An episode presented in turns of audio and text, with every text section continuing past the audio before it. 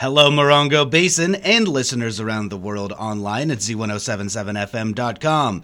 Here is the Z1077 local news for Tuesday, July 25th, 2023. The two men suspected of starting the Elk Fire back in May of 2022 are scheduled to appear in court this morning for a continuation of their earlier disposition hearings. With the story, here's online news editor Robert Hayden.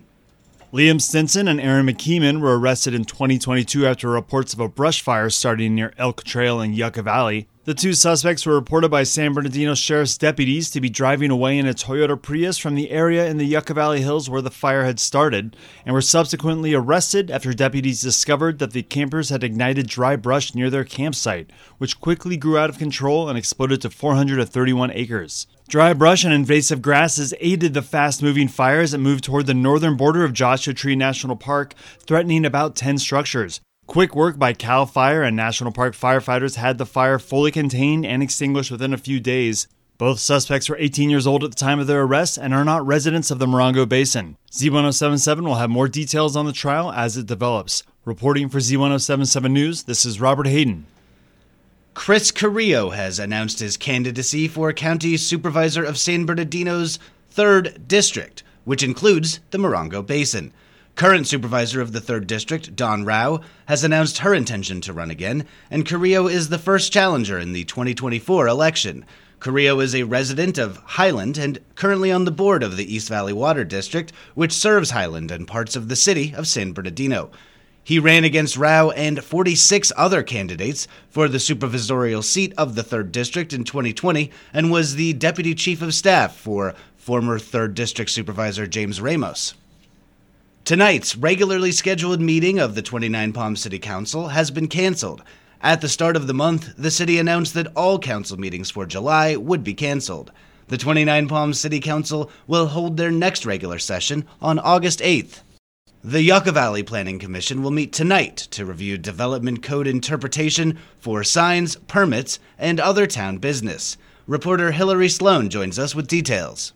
On tonight's Yucca Valley Planning Commission meeting agenda is a review of the Black Bear Diner's sign permit for signage on the south elevation of the existing commercial building at 57084 29 Palms Highway. The Commission will also review the Land Development Update Report. The meeting is at 6 p.m. in the Yucca Valley Community Center, Yucca Room, 57090 29 Palms Highway. For a link to the Zoom meeting, see this story at z1077fm.com. Reporting for Z1077, this is Hillary Sloan.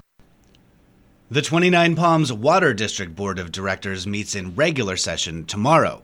The board is expected to receive management reports regarding maintenance, finance, and overall water quality. As always, comments from the public are welcome.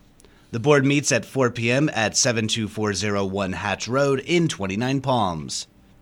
Furstwurld, the long running performance and art space in Joshua Tree that was closed by San Bernardino County in March, is continuing on its road to reopening.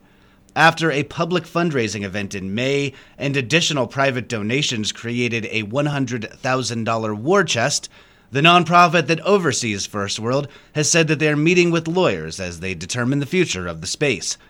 Robbie Robb, president of Furstwurld, said that the organization is looking to set a plan for the continued existence of Furstwurld in Joshua Tree beyond the involvement of founder Bobby Furst. Robb said, quote, Bobby's leaving Furstwurld to the community, so we have to figure out what that means. To determine who will receive Furstwurld and what that means for the nonprofit, neighbors, and the county, Robb has been meeting with attorneys and soliciting opinions on the best strategy for preserving the space and how the funds can best be used. Robb said, quote, I've been taking advantage of the first meeting with a new attorney being free, but I think we've found someone who can take us along. Robb cited the preservation of Noah Purifoy's Joshua Tree residence, filled with large scale sculpture, as an example of what he and the board are pursuing. Stay tuned to Z1077 for continuing coverage of the resurrection and preservation of Furstwurld. Have you found a baby bird on the ground and are wondering what you can do to help? Here's El Weatherup to offer some tips. While spring is known for baby birds, many species nest throughout the summer and even into fall. The baby birds, or fledglings, once they have feathers, are often found resting on the ground as they learn to fly. While it may appear that the babies are distressed and alone, this is rarely the case. Fledglings spend days on the ground, sometimes as long as two weeks, and their parents are close by. Only seek help if the bird is injured, or perhaps move it to the shade if it appears overheated in the sun. Your scent won't disturb the process. Otherwise, give it time and the parents will return to guide their young to flight. Reporting for Z1077, this is El Weatherup. And finally, blood is desperately needed in the Morongo Basin. To that end, Lifestream will be holding a blood drive today from 1 p.m. to 6 p.m. at Little Church of the Desert, located at 6079 Adobe Road in 29 Palms.